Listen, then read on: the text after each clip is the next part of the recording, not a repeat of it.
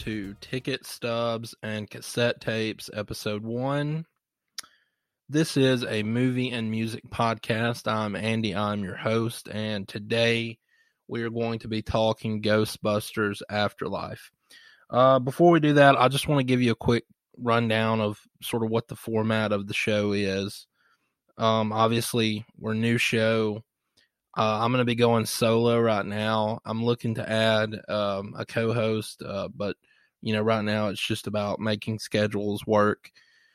Um, looking to release an episode once every couple of weeks, maybe more frequently than that. Hopefully, more frequently than that.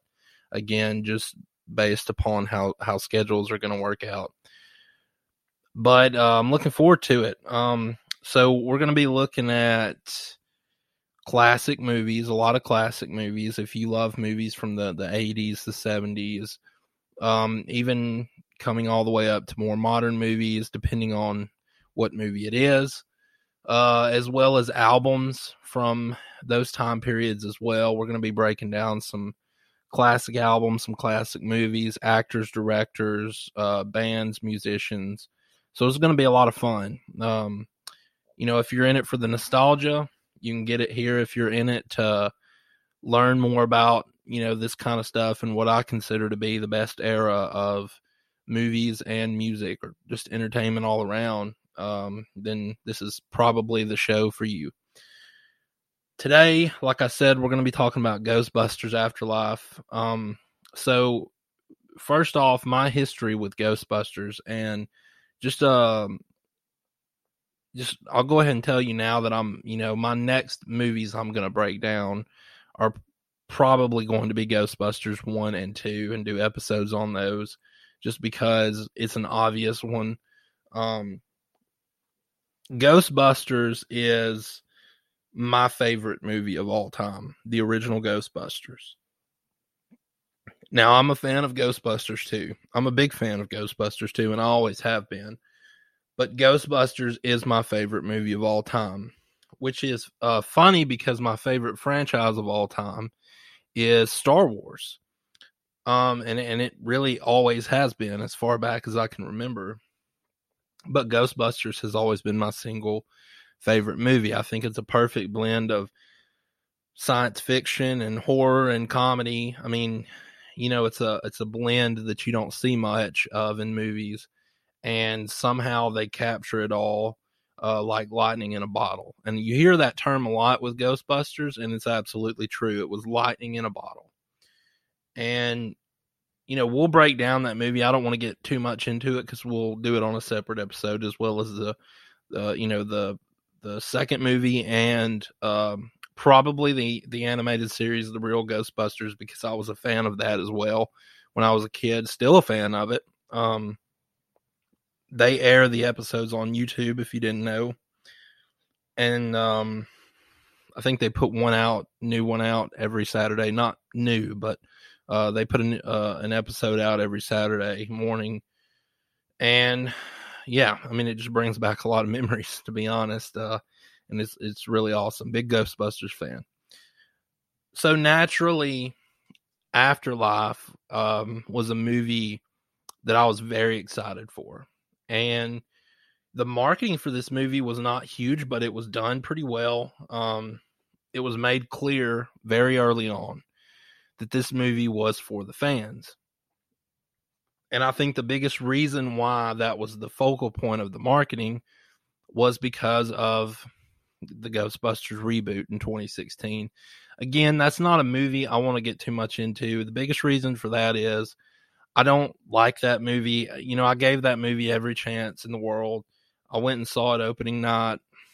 I sort of disregarded every bit of controversy around it going into it and just decided that I was going to give it a chance. I was going to go to the theater on opening night. I was going to give it a chance. I was going to see it. I did, and I just didn't enjoy it. I didn't think it was a, a very good movie. I didn't think it was a very well written movie. I think that it had plenty of talent in it, but I think that that talent was really done an injustice, to be honest, in the writing. Um, it felt way too improvised throughout the movie, which improv is great. improv is good. And if you're a fan of the original Ghostbusters, you know improv can be incredibly good, uh, especially when you have a talent like Bill Murray. But in Ghostbusters 2016, it just f- felt like the whole movie was, uh, you know, like an hour and a half long SNL skit. It just didn't, you know, it didn't have any charm to it.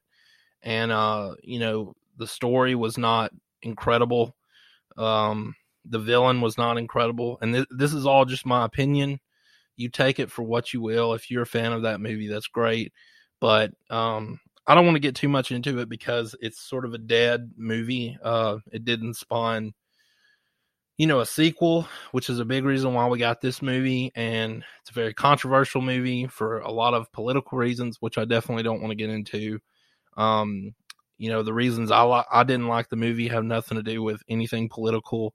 Uh, it was just a simple fact of I didn't think it was a very good movie. Um, I didn't think it was very funny. I didn't think it was, you know, it didn't have a great story. Um, everything that it tried to do, I sort of felt like it failed in in trying to do, and and so that's my opinion on it. Just to, and and I'm I'm only saying this just kind of give you my background with Ghostbusters, but I think it's important to know when you listen to this it's important to know that I am a big Ghostbusters fan. Um, right now in my home, I have bookshelves with a, a ton of Ghostbusters memorabilia, uh, toys, collectibles, things like that. Um, so, uh, you know, and I've always been like that, again, as far back as I can remember. But going into this movie, this new movie, Ghostbusters Afterlife, I was I was so excited because I knew it was going to be for the fans. And, you know, it, it really sucked how, you know, this movie kept getting pushed back and getting pushed back because of COVID, which is, you know, nobody's fault. That's just sort of, you know, the world we live in um right now and and sort of the reality that we're dealing with.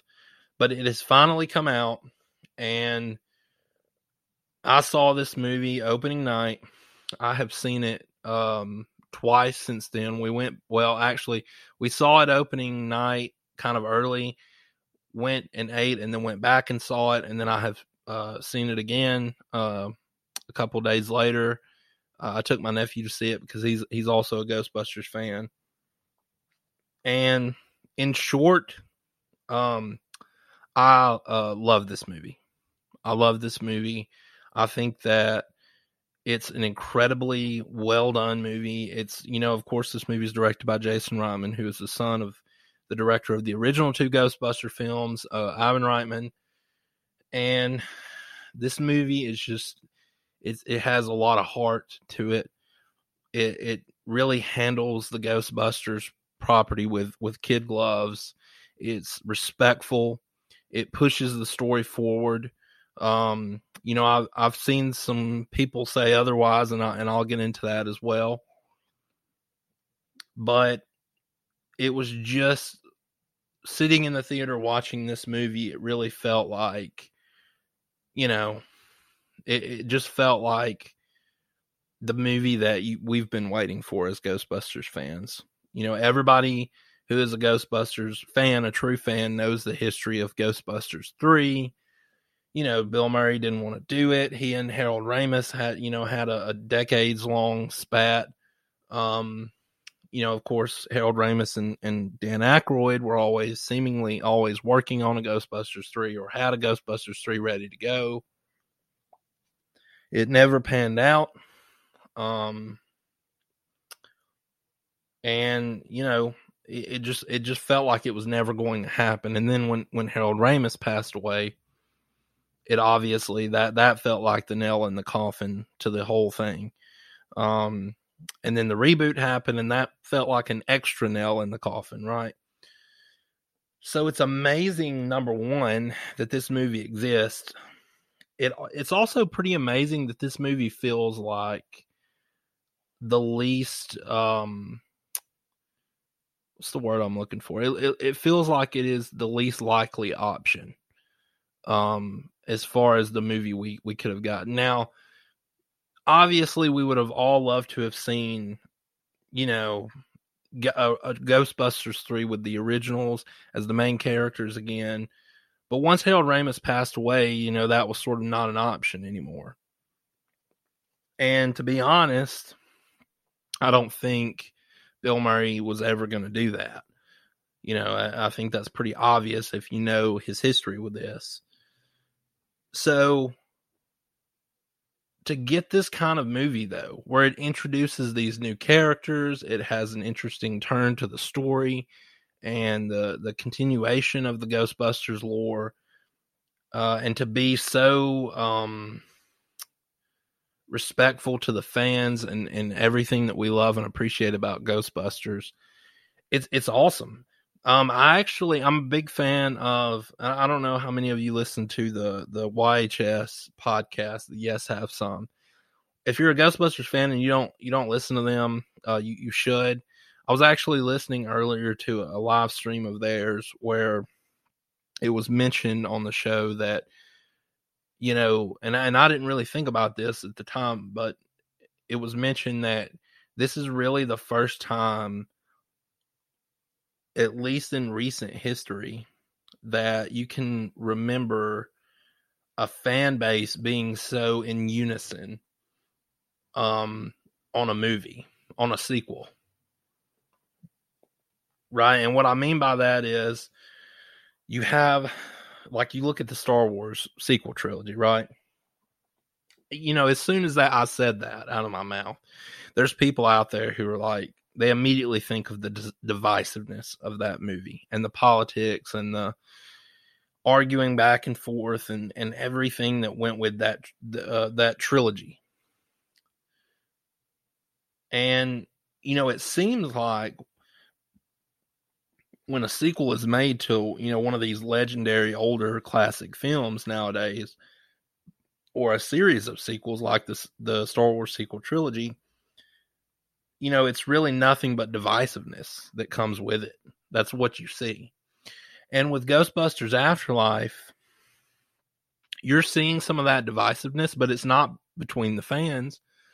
It's the critics don't like the, the movie and all the fans seemingly love the movie.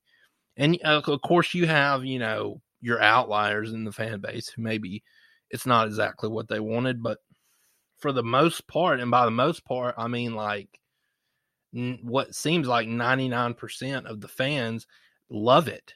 And that is like unheard of in these times. And I think you really have to think thank uh, Jason Reitman for that. I think that he really, like I said, he treated this with so much respect and I think that what you see, the final result on screen reflects that. You know, it's very obvious that somebody who loves Ghostbusters made this movie, and that's awesome. And somebody who made and somebody who loves Ghostbusters wrote this movie, and that's awesome. He and and and Gil Kenan did such an incredible job with this. Um,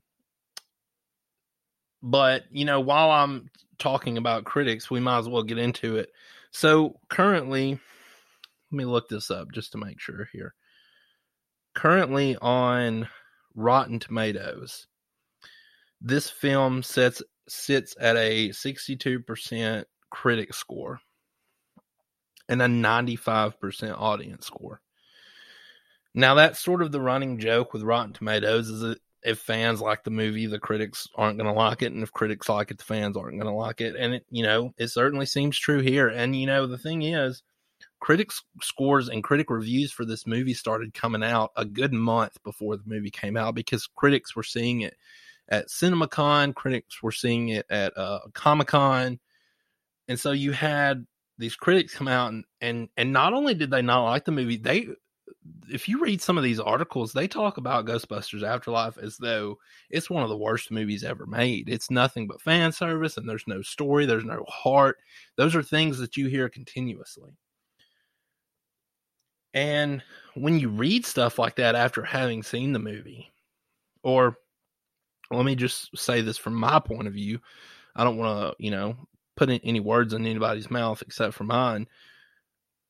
When I read those reviews now or see that kind of those kind of scores, I, I genuinely wonder if we even watched the same movie. This movie had so much heart, and yeah, it was fan servicey, but it was when when I read those articles before seeing the movie, I really went into the movie thinking that every five seconds was going to be, you know, some sort of the, the the characters are just holding up something from the old movies, and it's really not. What what they do uh use as fan service in the movie is used to drive the plot of this new movie. It's not as though it's wasteless fan service. I mean, you could possibly say, and uh, again, uh, well, I want to say right now, this is a spoiler filled review of Ghostbusters Afterlife. If you haven't seen the movie, back out now. Come back here later after you have seen it. I'm, I'm definitely going to get into heavy, heavy spoilers. All right. When you talk about some of the the Easter eggs of this movie, I mean, maybe like the Crunch Bar, you know, wrapper being pulled out of Egon's uh, uh, flight suit pocket, or the Twinkie in the com- the uh, glove compartment of the Ecto One.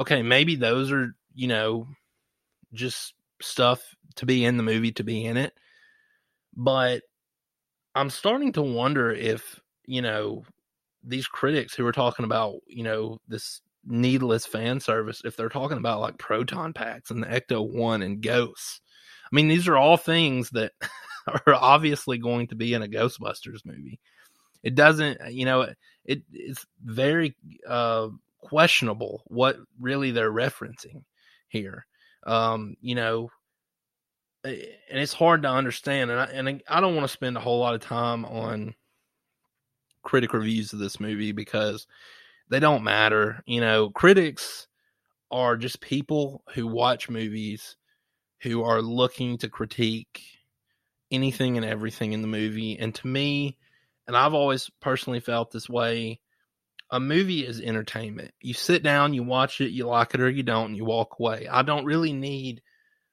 somebody who's going to critique every little thing. And, and, and I realize that I'm saying this as somebody who is reviewing a movie, but keep in mind, I'm not really ever going to critique movies on this channel that I don't like because I feel like it's a waste of my time and probably your time.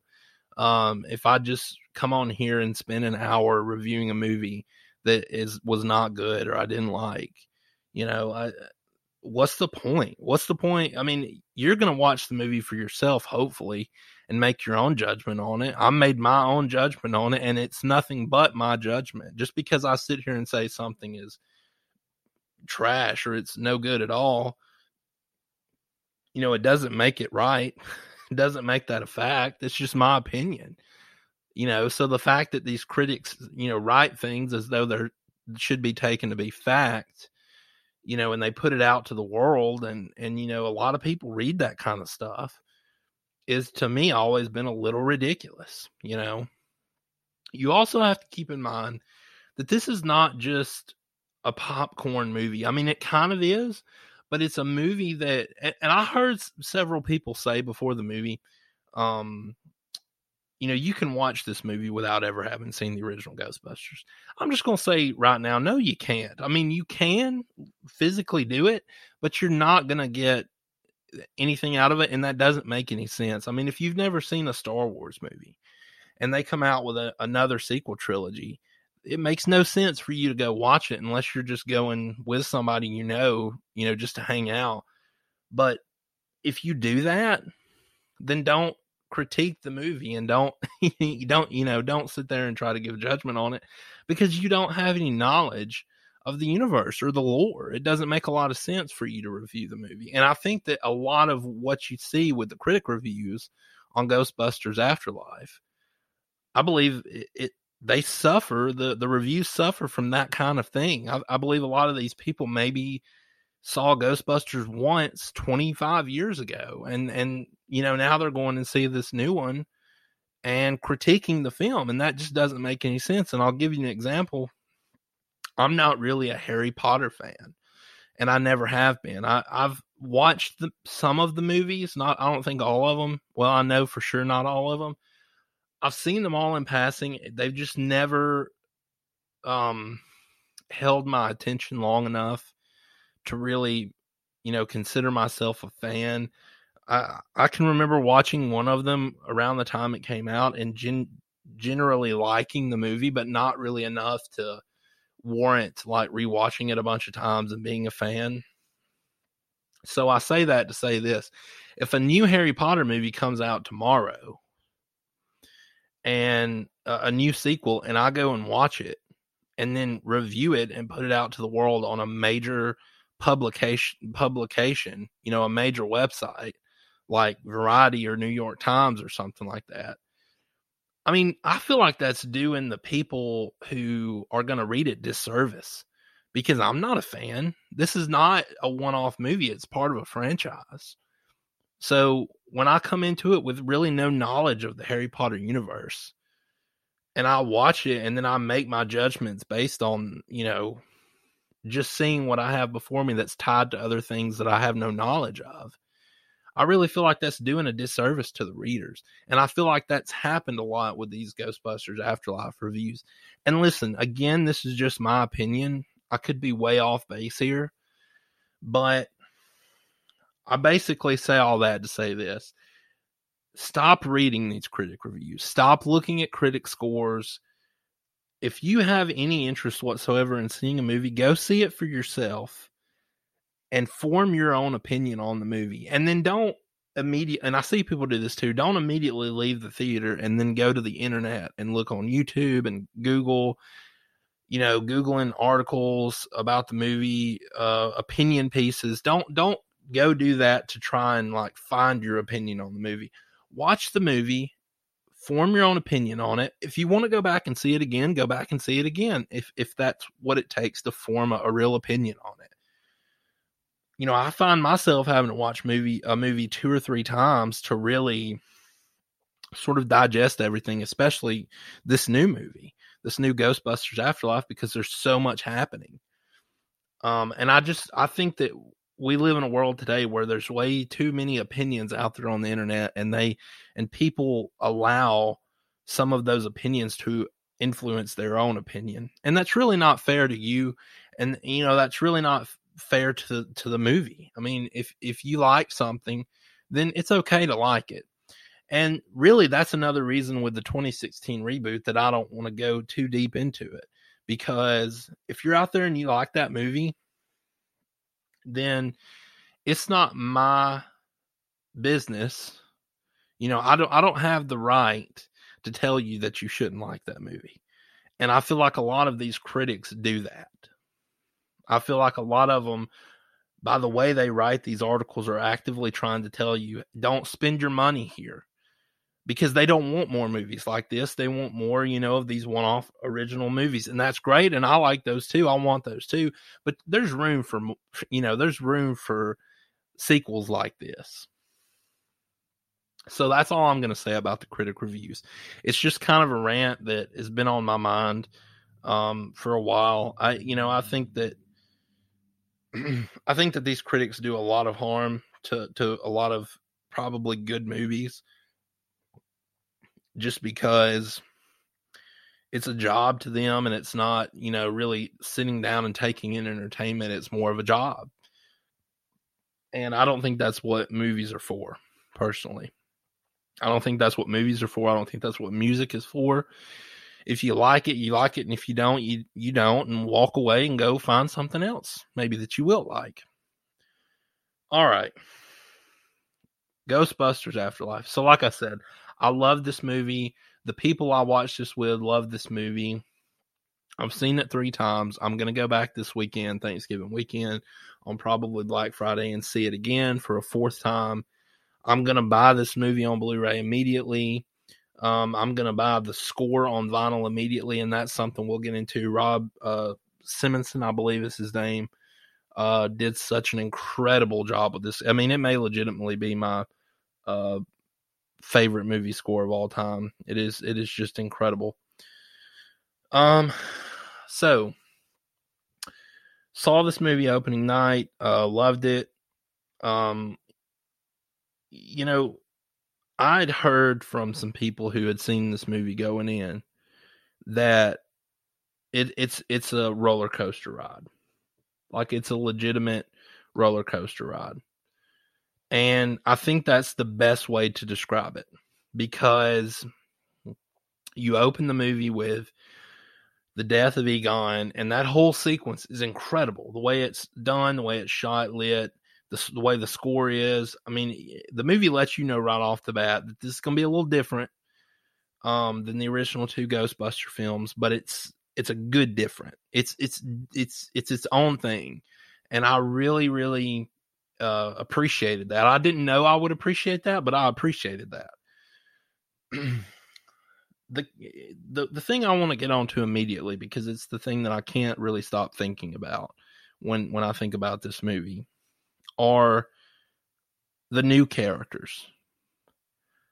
Before I went to see this movie, I liked McKenna Grace. I've seen her in a, a, bunch of movies. She's been great in everything she's been in. Obviously, I like Paul Rudd. I mean, who doesn't like Paul Rudd? I like Finn Wolfhard from Stranger Things in the It movies. I think that he's been great. But to be honest with you, I went in with like my thought process going in was like, I think I'm gonna like I want the original Ghostbusters uh, to be in this movie a lot for a long time, and you know we'll just get by with the new characters until the the old Ghostbusters show up. That's not the way the movie turned out at all. And after I saw it, I was like, I'm completely fine with that.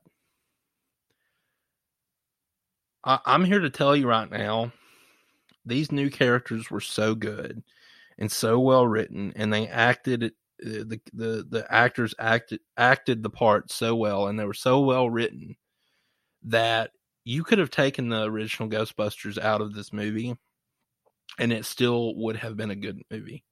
Like I think Ghostbusters fans still would have really accepted this movie. Now, I'm obviously not advocating for that. The original Ghostbusters are the complete icing on the cake of the movie. The the whole third act, you know, and the end of the third act with them in it is incredible. It was so awesome to see Bill Murray as Peter Venkman again and you know, throwing out the one-liners and improv and and Dan Aykroyd as Ray Stantz and Ernie Hudson as Winston Zeddemore and you know early on in the movie and in the the end credit you know annie potts as janine. I mean it was awesome to see that. It was uh, it's it, you really can't even put into words you know i mean it was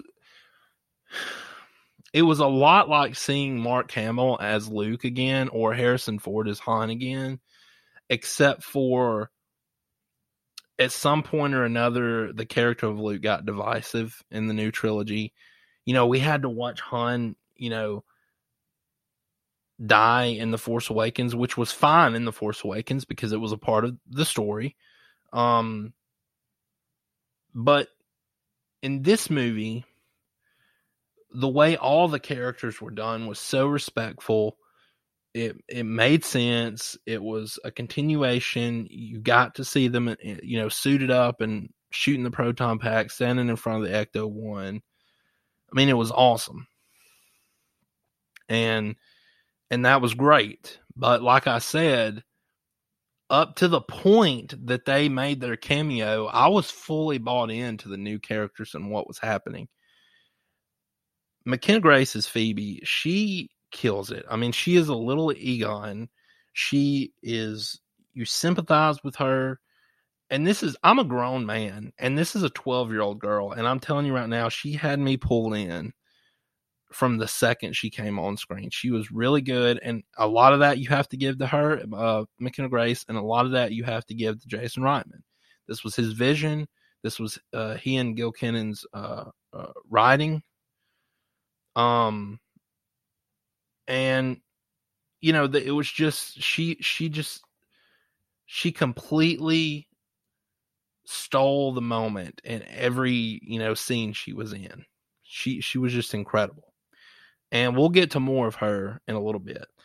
Um one of the the characters and the actresses that surprised me quite a bit that i thought would be sort of a side character that we wouldn't see just a whole lot of um, I knew she would play a part in the story, but I didn't think that she would play as much into the story as she did. was uh, Callie, uh, the character of Callie, uh, Phoebe's mom, Phoebe and Trevor's mom, played by Carrie Coon.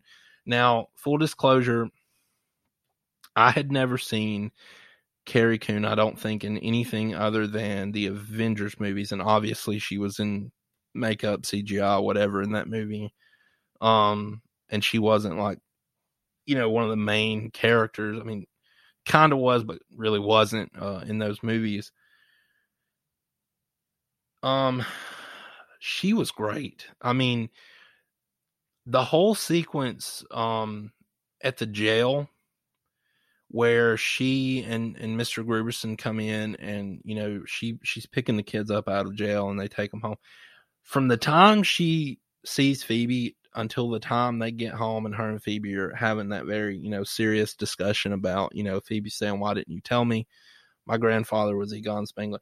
That whole thing, her and McKenna Grace are just incredible. You you feel the emotion of what they're saying it's it's it's really close to home for Ghostbusters fans because they're they're talking about Egon and she is so proud because you have to remember at this point Phoebe has met Egon in the form of a ghost. She is connected with him on some level. And you know, you have to remember that Callie is sort of a scorned woman. She's she felt abandoned by her father.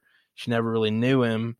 So there's this incredible, you know, chemistry or lack thereof uh you know sort of between them in these moments when when she's saying you know my grandfather you know he was a scientist like me um you know he was uh, you know i forget exactly what the dialogue was but basically she likes him and and and her mother doesn't.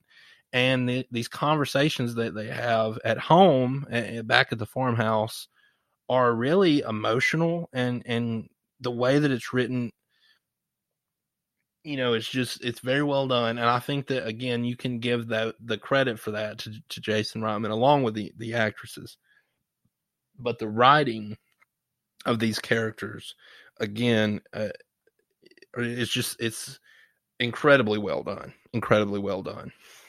The moment in the jail where she picks up the um Neutrona-Wand and points it at the the sheriff and the the deputy after you know they insult Egon is I mean it's like it's something you've never really seen in a Ghostbusters movie. It's like this really serious moment. Um but it was just incredibly well done and it it went a long way to showing you that you know hey this is a an immature kid still. It's an immature kid. Now she's very smart. She is um without a doubt the smartest person in this family. She takes after Egon, um, but you know she's immature and and you know she's still got a lot of things to figure out. Um, and it, again, it's just it, it's all in the writing and the acting. It's incredibly well done. Um, the character of Mr. Grooberson, Paul Rudd. Listen, he plays the typical sort of Paul Rudd kind of character, but it's great. It. I, I remember looking over at the the my friend who you know we went to go see the movie together at some point in the movie um and and saying to him you know Paul Rudd was just he's the perfect guy to cast in a Ghostbusters movie. And and and you know my you know friend really 100% agreed with that. It, it's incredible how just you know how perfect he fits into this movie. He his his sense of humor it's just there's nobody like Paul Rudd. There really isn't. He he's sort of his own character, and and the way that they wrote him into this movie is great. I mean, yes, he is uh, the keymaster, but he's not really a Louis Tully kind of character. He's different. He's he's smart. He's a seismologist, and that's how he connects with Phoebe. Um, he's also kind of a believer in some of the you know, supernatural, and that's why he uh, connects with a podcast. And again, it's just another um, it's another example of really really strong writing. You know, the the the gag about him, you know, not really teaching his summer school, but instead showing them these movies like uh, uh, Cujo and and Child's Play. I mean, that's that's great. It's really good. I mean, you know, his line about um, you know, if you've never seen Cujo, imagine Beethoven, uh, but you know the dog has rabies and is mauling children. I mean, that's just I don't know. I, am sure that was I don't know if that was improvised or not, uh, but it, it just perfectly fits Paul Rudd, and it, it got a big laugh, and at least in my theater. Um, but uh, but that's great. I mean, he he really is such a likable character. Um, and you know, when I saw him in the trailers, I was like, you know, I really hope they give him more to do than just you know becoming the keymaster, and they do. He fits well into the story. Obviously, he has the you know the relationship with uh Callie and and you know they they go on a date and he's funny and charming and uh again just such a likable character. Now, the characters of Trevor and Lucky, these are the two characters that I've seen a lot of people say, you know, I could give or take. I really like the character of Trevor. You know, the character of Lucky, I'm sure that, you know, she had some potential to do more, but, um, you know, she just didn't do a ton in this movie other than you know becoming the the the gatekeeper um uh at the very end of the movie to sort of re uh you know configure i guess uh gozer um she doesn't have a ton except for being the love interest of of trevor um but she you know the important thing is she was a, a good character i don't feel like she you know, did anything bad. Um, maybe in a sequel she could do more. I mean, that's something we'll talk about towards the end of this video. The character of Trevor I did like. I mean, you know, he's a teenage boy. He likes cars and you know, he fixed up the Ecto 1 and he's, you know, doesn't have his license, but he's, you know, driving the Ecto 1 around the wheat field and um, you know, towards the end of the movie, he doesn't do a whole lot, but you know, I I don't feel as though those characters needed that much more to do in this movie. I know a lot of people say that uh, they should have given them more to do. You know, in a movie like this, you've got little time and a lot to fit in. You, I mean, you have to. You're you're talking about thirty years worth of backstory that you got to fill in. Uh, you've got brand new characters in an established universe that you've got to not only uh, introduce, but you've got to make us like them, or the whole thing doesn't work. Um, and, and I know that they are uh, some of the new characters, but you've really got to get us to like Phoebe. You've really got to uh, get us to like podcast, and you've really got to get us to like Callie because if you don't, a big part of that third act doesn't work. You know, the emotional reunion between her and Egon at the end of the film doesn't work at all if you don't like her character and you don't really get on board with her character. Same with Mr. Grooberson. And I know that that's a little easier because it is Paul Rudd and and you know, he's pretty much going to be liked in anything he does, but uh, you know, still you you're fighting that battle of establishing your place in this universe this far down the road and what has happened here and what has happened here and how is this going to happen and how are they going to get to this point? How are we going to get these cameos from the original Ghostbusters in here? Um, you know, you've obviously got to introduce the tech back into it. You've got the whole plot with a ghost Egon in the movie. I, just think there simply wasn't time in this movie to really go any further with the the Trevor and Lucky sort of uh, you know stories. Uh, you know, I just don't think there was any more time for it.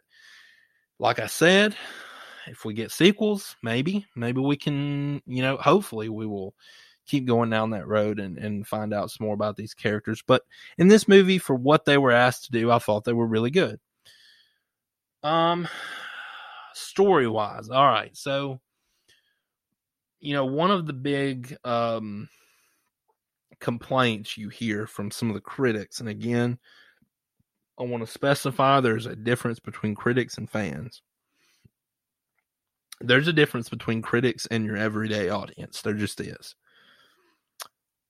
But one of the biggest complaints you hear about is the story of this. I've heard a lot of um, comparisons to The Force Awakens. Uh, you know, you've you've heard a lot of people say, or I've heard a lot of people say, it's retreading old ground, basically doing what the first movie did again. And I want to say this: This movie is not a rehash of the original Ghostbusters. It is not a copy and paste. If you think that it was, you were simply not paying attention. Or you just haven't seen the first movie in a long time.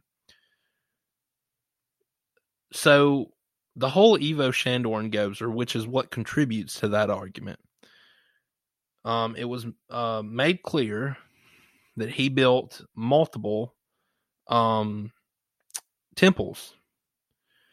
Gozer in the first movie, when the Ghostbusters quote unquote defeated Gozer by reversing uh, the flow through the gate by crossing the streams. What they essentially did was they pulled Gozer back into whatever dimension she came from and they closed the portal. They did not defeat Gozer other than just saving their own world. That's essentially what they did. They saved their own world from Gozer, but they did not really kill Gozer. They stopped Gozer. They didn't destroy Gozer. This movie sets up that Egon knew that Gozer was going to come back. And because of um, what was going on with the Ghostbusters at the time that he thought this, uh, you know, Ray explains that, you know, they went from 10 calls to week to one a week if they were lucky. Uh, you know, Venkman was saying they did their jobs too well.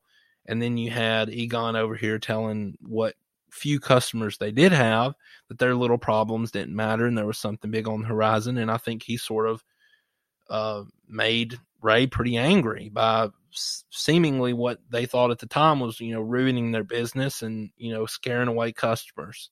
And so in the middle of the night, Egon slipped out, took the Ecto 1, took, you know, some of the equipment, including proton packs and stuff, PKE meters, and he moved out to Oklahoma where he, you know, sort of had a, a theory that something was coming, that Gozer was coming back. Again, it's important to remember the Ghostbusters did not destroy Gozer in the original movie. They merely pulled her back into the dimension. So it makes sense that because Evo Shandor built multiple portals, Gozer was going to come back again someday. Now, why didn't Ray believe in Egon? Why didn't any of the other Ghostbusters believe Egon? I don't know. Uh, maybe again in sequels we'll get into that. And to be honest with you, I didn't really need much more of an explanation. They laid out sort of what had happened, and that was okay enough for me. Again, in a movie like this where you're trying to establish so much, um, I, I, didn't need much more explanation than that. That was perfectly fine. Uh, would it have been nice to have gotten a little bit more information on why Ray didn't believe him, sure, but um, you know, at the same time, you know, we sort of like I said, we got the plot layout. We can move forward. So I say all that to say this: this was not a rehash of the original Ghostbusters. In the original Ghostbusters, you got these three uh, psychologists or parapsychologists. Um, well, I, mm, I don't remember if I know uh, Venkman was a parapsychologist. I forget what uh, Ray and Egon exactly did, but well, I, I knew they worked at you know for the university. But anyway, they get kicked out of the university. They go and start their own business because they believe that they can. They believe in ghosts, obviously, because they've seen one, but they believe that they can capture ghosts and do a service, sort of like pest control for the city of New York. And then somewhere along the way, they stumble across through through Dana. Uh, they stumble across Zuul, and you know that leads them to Gozer, and they sort of learn more about what Gozer is and Evo Shandor and how Evo Shandor worshipped Gozer, and wanted to bring about Gozer to bring about the end of the world, and eventually it leads to the point where, um, you know, Dana gets possessed, uh, T- Louis Tully gets possessed, Keymaster Gatekeeper, uh, you know, Walter Peck causes the, the containment unit to be shut down, which in turn releases all the ghosts, which is basically the last bit of juice needed to bring about uh, Gozer.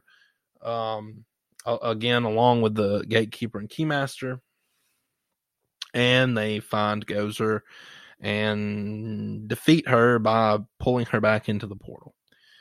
This movie establishes that Gozer was always going to come back. Egon knew it. So he tried to prevent it, and he did was preventing it by what he set up, which again was brilliant to me that these earthquakes in the movie are caused by this contraption Egon set up that is like on a timer or there's some sort of trigger that crosses the streams every time Gozer tries to come back and it stops that from happening. Um, obviously, you have the character of Evo who has preserved himself there uh, to be able to wake up when this happens. And I guess his hope was to connect with Gozer and rule the world together. I'm not really sure, but obviously we know Gozer immediately rips him in half, which I did not expect. I did not see that coming whatsoever. That was pretty neat little addition. Um, and this movie is about a family. It's a it's about the Spengler family and discovering, you know, the Ghostbusters and discovering, you know, their their their their history, their family history, and it's just a very different movie. It's it's made differently, even though it it fits in well with the Ghostbusters lore and, and the Ghostbusters universe so well. It is different. It's not a retread. So I'm not really sure. I think people just see Gozer and they see a keymaster and gatekeeper and they think, well, this is just the same story. It's not. I mean, that's kind of like saying that, you know, uh, what's the best comparison here? That's like saying that, you know, the villain in Infinity War is Thanos and the villain in Endgame is Thanos. So, you know, they're just retreads. No, they're not. They're totally separate movies and, and the same here. It's it's a separate movie. Um, so I'm I'm not really sure where that comes in. Um, but I loved the story. I absolutely love the story of this movie. I think that if you would have told me going in what the story was, I may have been a little iffy on it. But the way it plays out, the way it sets up everything, the the the, the likability of the new characters is so well done. Um, it it just it works. It works and it works very well. Again, there's a reason why this movie is so highly rated by audiences. There's a reason why fans love this movie. If if you have only seen this movie once or if you haven't seen it, I don't know why you're listening to this, but go see it. If you've seen it before, go see it again. I mean, listen, I think that it's important for movies like this that are such respect respectful sequels. I think it's important for these movie to, movies to do well because it shows studios, it shows you know Hollywood that when you respect a property this much, you know people are gonna turn out for it. They're they're gonna respect you back for it for making it, and and and that's you know something that we just don't see much. All right, the score of this movie again, I th- I believe his name is Rob Simonsen. The way he takes Elmer Bernstein's original score and really combines it with this like John Williams esque type, you know, uh, atmosphere. I mean, it's still got the atmosphere of the the Bernstein score, but the way he takes that score and moves it around and combines it with this and adds his own, you know, new elements into it. From the minute this movie comes on screen, till the mo- till the minute the credits roll. It's breathtaking how good this score is. I like I, I'm like I said, I'm going to be the first person who buys this score on vinyl, and I'm going to listen to it a lot. I'm a huge score guy. I love John Williams. I own the score for all of the Star Wars movies. Love, love, love John Williams. You know, obviously he did Jaws and Indiana Jones and things like that. You've also got like um, John Carpenter, who is well known for like the Halloween movies or, you, you know, um, The Fog and things like that. I mean, I just love movie scores. Even, you know, uh, if you want to go more modern, like the Avengers movies and the the how good of scores they have and and I love the score for Ghostbusters 2, which just came out on vinyl this year uh, by Randy Edelman. I mean, it, it's a really good score, but this score in this movie is it is at least ten times better than I ever could have hoped it would be. It, it's oh, it's so good. Again, from the opening credits of this movie, the whole first sequence is like it lets you know straight away how good this score is going to be. It's incredible, and and that's all I'm going to say about it. If you haven't listened to it, um, go take a listen to it. It's on Spotify. Think maybe YouTube. This may be my favorite score of all time. It, it, it's awesome. Uh, special effects, practical effects. This movie nails it. The terror dogs uh, are genuinely kind of frightening. They are incredibly well done. That shot of uh, Vinz Clortho, the terror dog, sitting on the hood of uh, Mr. Grooberson's car and looking down through the broken windshield. That is a, I mean, I wish I could get that as a poster. That's incredible. When when it's sitting in Walmart and eating the food, I mean, it's incredible. Even when they CGI the dogs, they they still look good. Um, Gozer, Olivia Wilde as Gozer, she looks incredible. I mean, they nailed it. Again, it's not just about um, writing and acting, but it's about getting, you know, the practical effects right and the special effects right. CGI, if you're going to use it, getting it right. Muncher looked good. The the skeleton that we uh the the minor ghost that we all saw in the trailers uh that was in the the little uh diner um towards the end of the film. He looks great. He's he's practical. Um the bug eye ghost from the real Ghostbusters, which is in this movie, he looks good. The the specters coming out of the uh, mine that is you know or the the pink streaks that we saw from the original movie that Jason Reitman has stated they just took that from the original film and sort of copied it over I guess digitally. Those look great. I mean it's it's incredible how good all that looks I mean even they even got things like that right you know and that's what is again is contributing to why this movie is getting such rave reviews from audiences right now and why it's making way more money than they thought it was going to make. And i'm going to i'm here to tell you right now this week is thanksgiving. It's one of the big biggest uh, weeks for uh, movies uh, throughout the year in the us domestically i'm expecting this movie to do pretty well this weekend uh, not really have much of a drop off We'll see. Who knows? There's really no way to gauge that, but we'll see. But I think that things like that is what you know plays into getting good reviews and people liking your work. Um, getting that stuff right. The way this movie is shot and lit is nothing short of fantastic. It is very Spielbergian, but it fits in so well in Ghostbusters.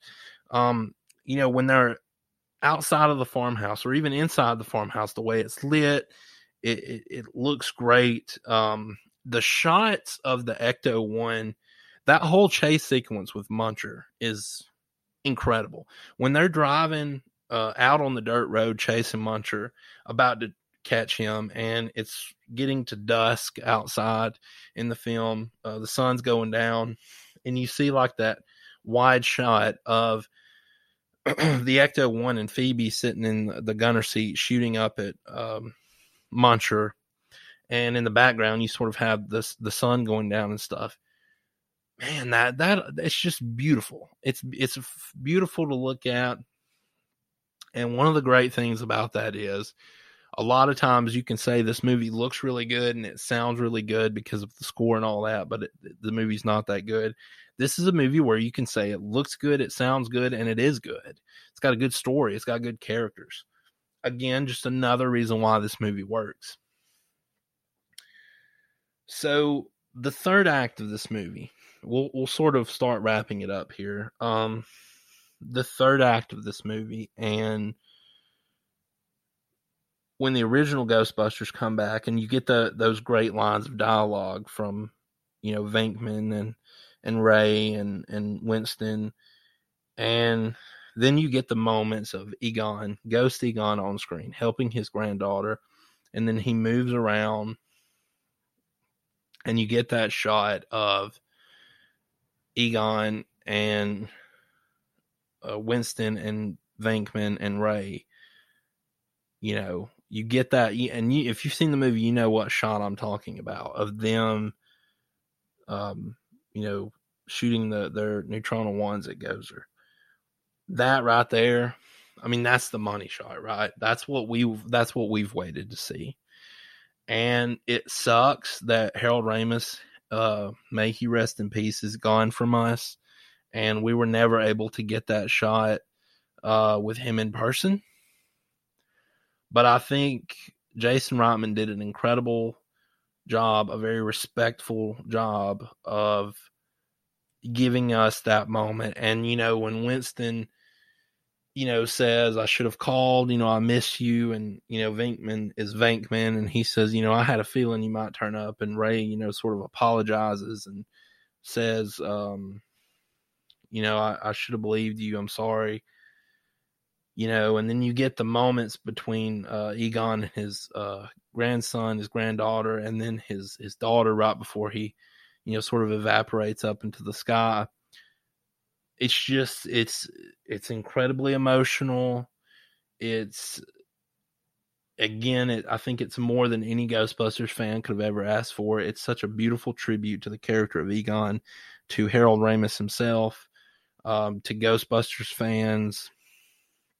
Again, I will say that this is, you know, the least likely option when it came to a Ghostbusters movie. You could have never really dreamed that we would have gotten something like this, you know, and just for comparison, and again, I know the character of Egon Spengler didn't exist in the reboot, but you know, sort of their testament to Harold Ramis was just a uh, a statue of his head that was, you know, sort of lingered in a shot for a few seconds. And then you see the difference between that and what this movie did. And I think that it, it really is just about, and again, I'm, I don't really, I probably shouldn't have even said that because I'm not trying to compare the two, but it's just like,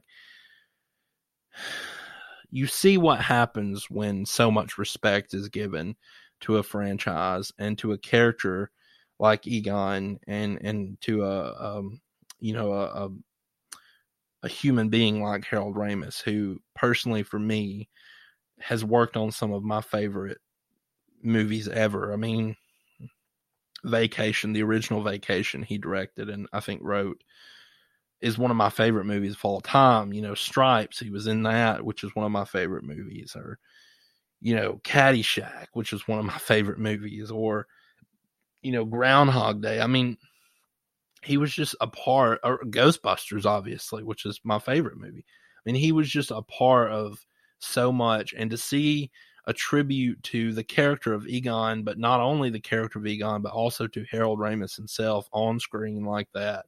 And then you have that shot up to the sky where it says Fort Harold. It's perfect.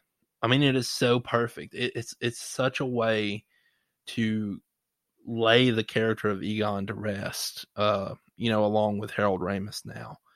Um, it, it, was it was beautiful. It was perfect. Again, Jason uh, Reitman nailed it. Um, he he just he nailed it. Um, and and you know, I know that I've sort of been rambling now.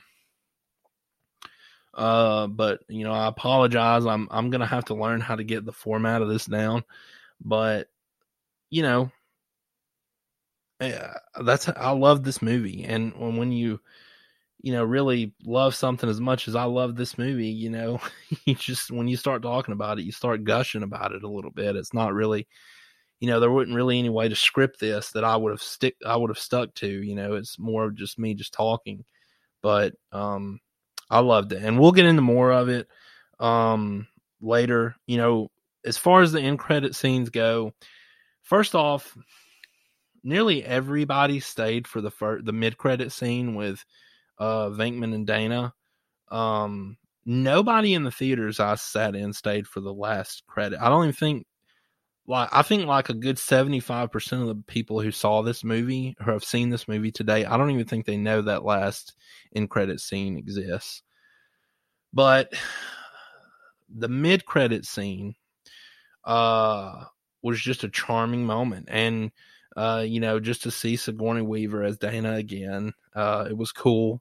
I was fine with her just being in an end credit scene. I don't think that in this movie in particular there would have been much reason for her to have a lot of screen time, but she was really good. Um, and of course, her and that, her and uh, the character of Venkman, uh, Dana and, and, and Peter, they they you know still had you know, chemistry together. It was very obvious. And of course, they're married now, which is cool. That's, uh, that's really awesome, you know, as a Ghostbusters fan to see, you know, that they're, they're married, you know, it worked out between them. That's awesome. Um, uh, and of course, uh, she's credited as uh, Dana Barrett Venkman in, in the credits. Uh, so that's really cool to see. So the last uh, in credit scene with with Winston and and Janine and the firehouse and the Ecto one coming back in, and then you get the shot with the Ecto containment unit. Um, obviously pointing to a sequel, maybe.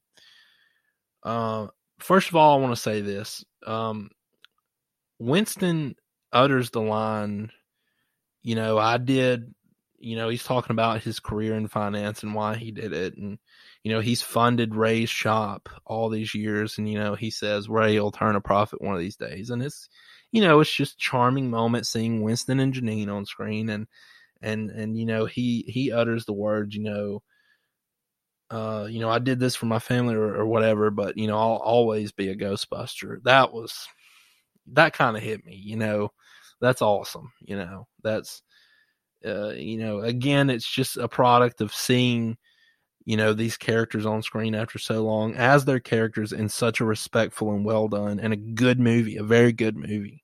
It's awesome. All right, so just quickly here at the end, we're we're a little over an hour now, so I'm going to try to sort of wrap this up. Um, as far as sequels, I'm just gonna say right now, I think this movie's going to kick off a, a, new beginning to the franchise. I think that there are going to be sequels, and I say sequels uh, uh, specifically because I think that it's not just going to be one sequel. I think you could see sequel uh, movies. I think you could see TV shows. Um, Ghostbusters is, you know, you've got a lot of things you could do with this. Jason Reitman has already, you know, pointed to that fact. You know, I, I, know recently in an interview, someone asked him about the Ecto 1A and is it a separate car or was, you know, it sort of, I guess, demodified to go back to the Ecto 1 at some point in time. And he sort of, you know, mentioned that he didn't really want to speak about that because they have plans going forward. Obviously, with the end credit scene and his comments like that, it's very obvious that he or Sony or the both of them have plans going forward. Um, now the end credit scene, uh, that end credit scene was shot not too long ago. The movie's been done for well over a year, but that was shot much later.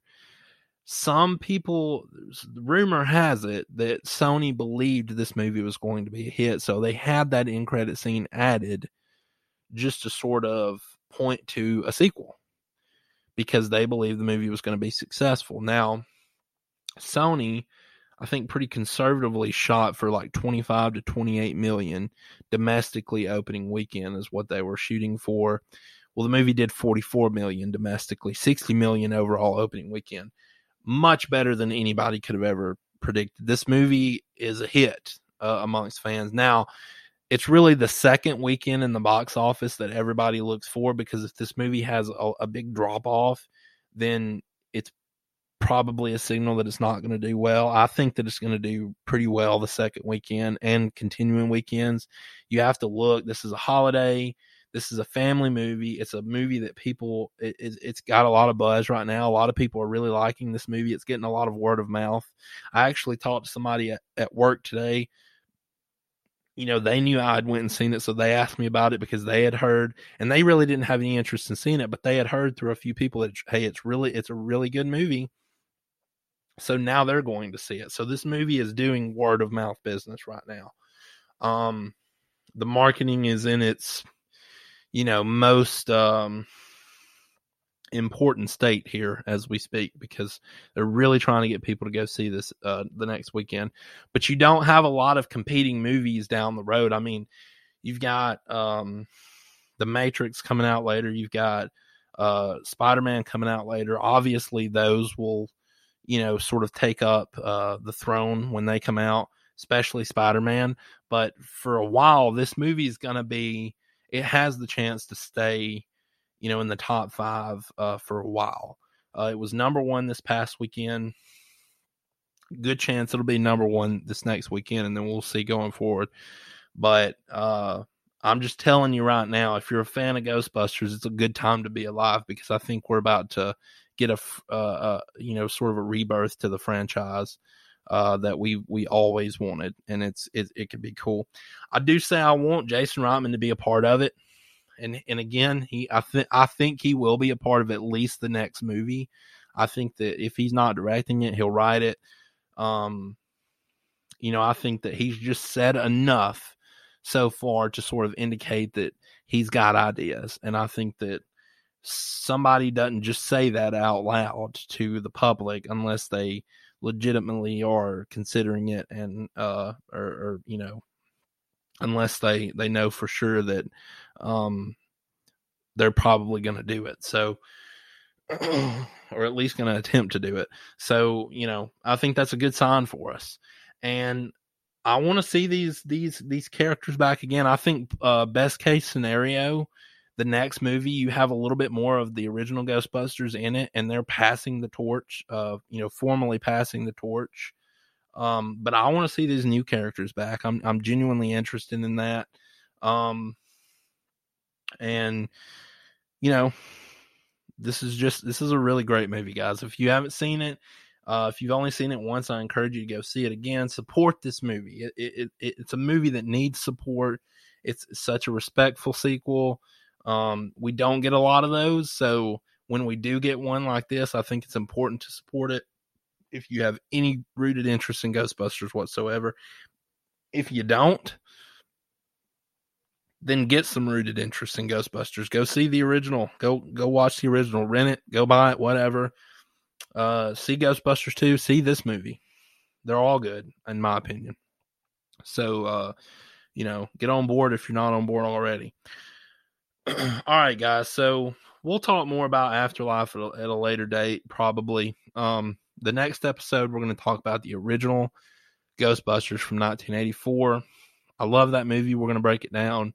Um, and we're really going to take a deep dive into it. And it should be fun looking at that movie now that we have uh, the third movie uh, out. Now it should be fun going back and looking at the uh, the original so that'll be fun. Um as far as uh you know you guys being able to interact i am planning on getting some social media up uh pretty soon. I want this to be an interactive show. I'd like to take questions. I'd like to discuss some things with with with people and uh get some different thoughts and opinions and and discuss those. So really looking forward to that. Um this has been fun, guys. Hey, listen, come back uh, probably next week. Uh, look for uh, Ghostbusters. We're going to break that down. This has been Ticket Stubs and Cassette Tapes, and I'm Andy, your host. I hope you have a great day, and we'll see you next time.